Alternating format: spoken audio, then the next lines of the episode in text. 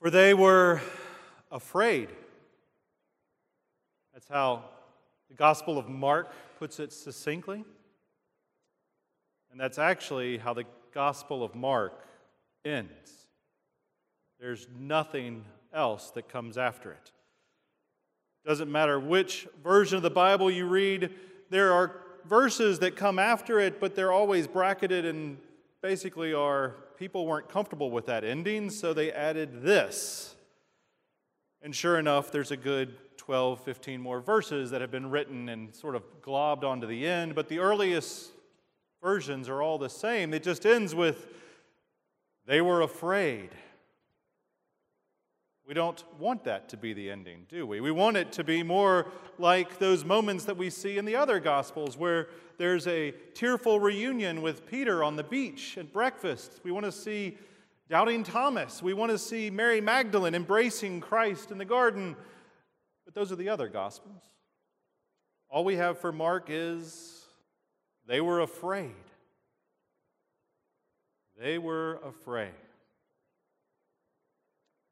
we're honest, that's probably exactly the most truthful response just about anywhere there is.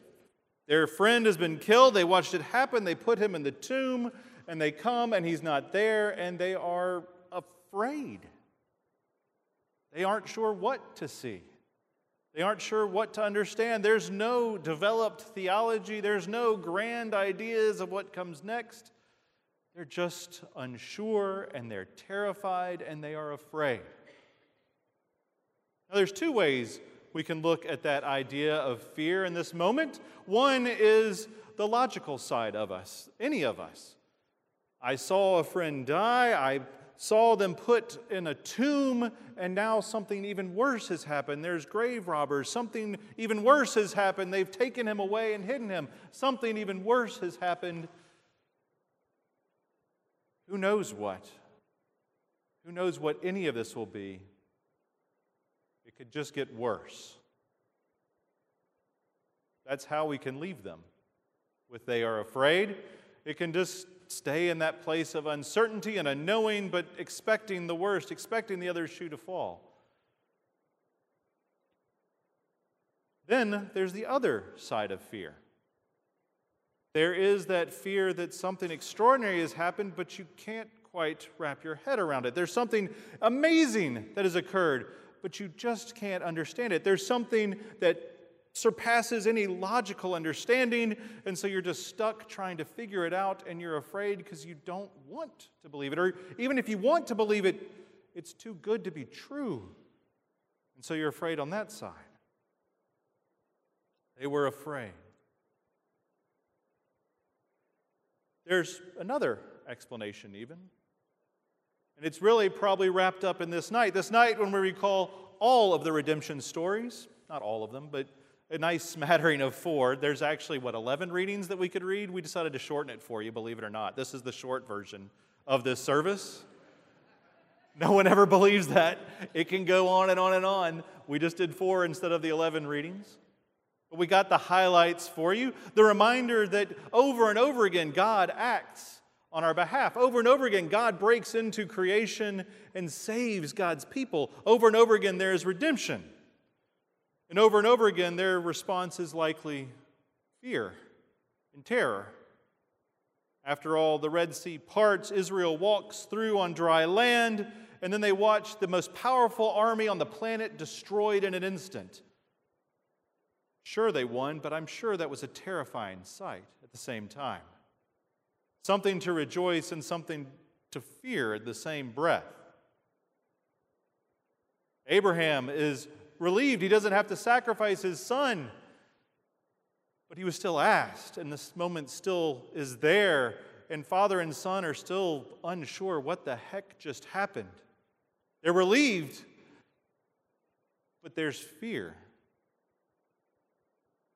The same is true when Ezekiel basically tells Israel, You're going into exile, you will be defeated, but God will go with you. And they say, Well, God will be with us, but we still have to be defeated. And even in Zephaniah, they're in exile, and God says, You can go home, but now you've got all the work to do once you get there. And that might actually be the key to the biggest fear of all.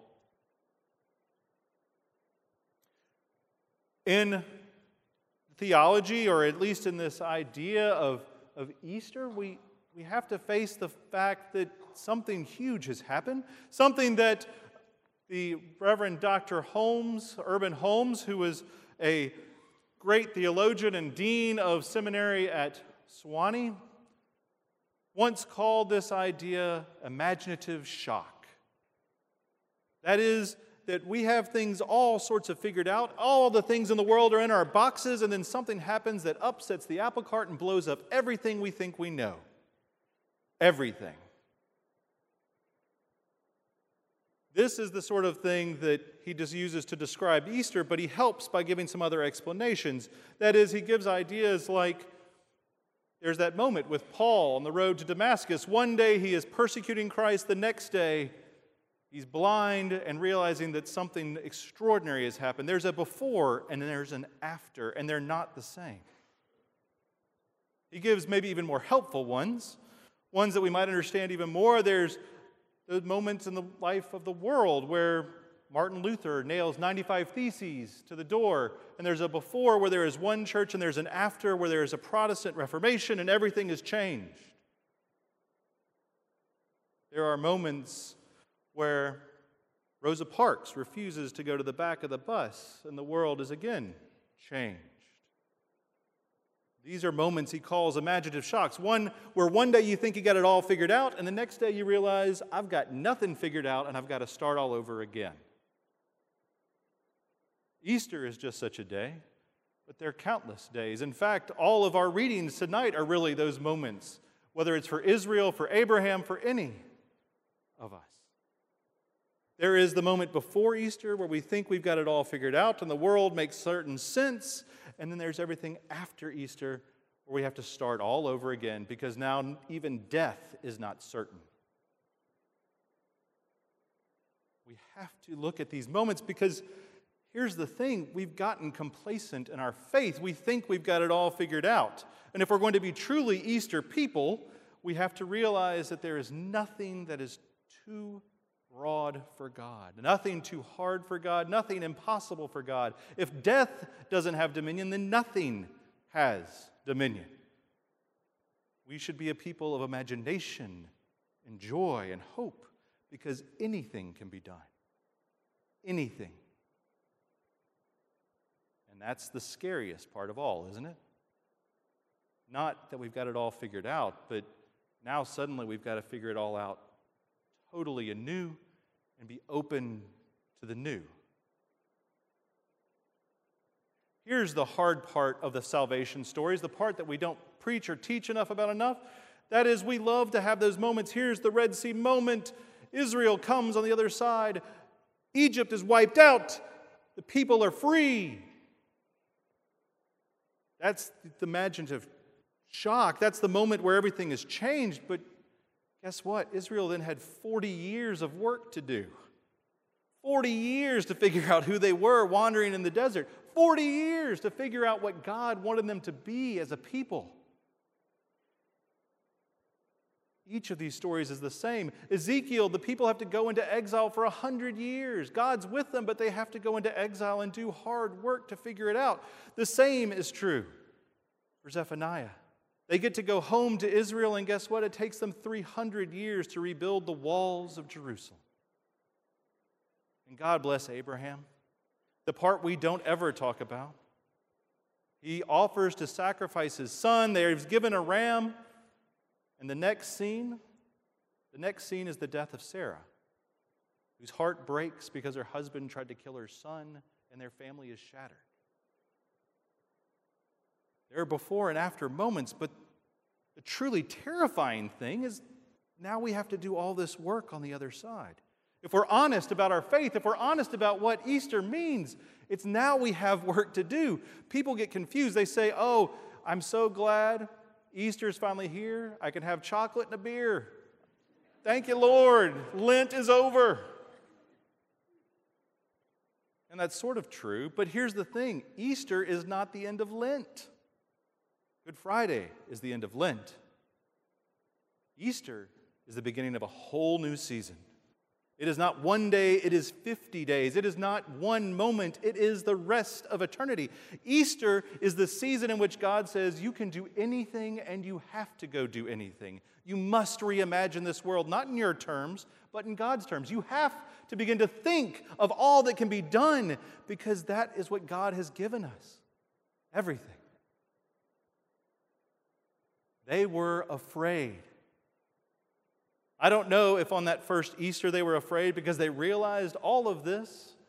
But if we're honest now, some 2,000 years later, we probably should have a little dose of fear. Because while we celebrate that God loves us and redeems us this night, God gives us everything on this night. We should also be a little afraid because now God is also saying, go do something with it. You've been given life after life after life. You've been given a new hope, a new chance. Celebrate it and do something. Go and craft God's kingdom after God's image. It is not, we're done. It is the beginning. It is not the end. It is new life and new hope. Tonight, we celebrate a God who gives us life anew. Now we have to go and celebrate it, but more importantly, we have to do something with that gift.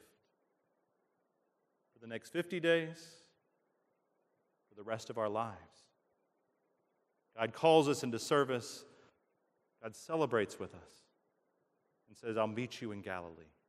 Let us go out and celebrate God, our risen Lord. For Alleluia, Christ is risen. The Lord is risen indeed. Alleluia. Amen.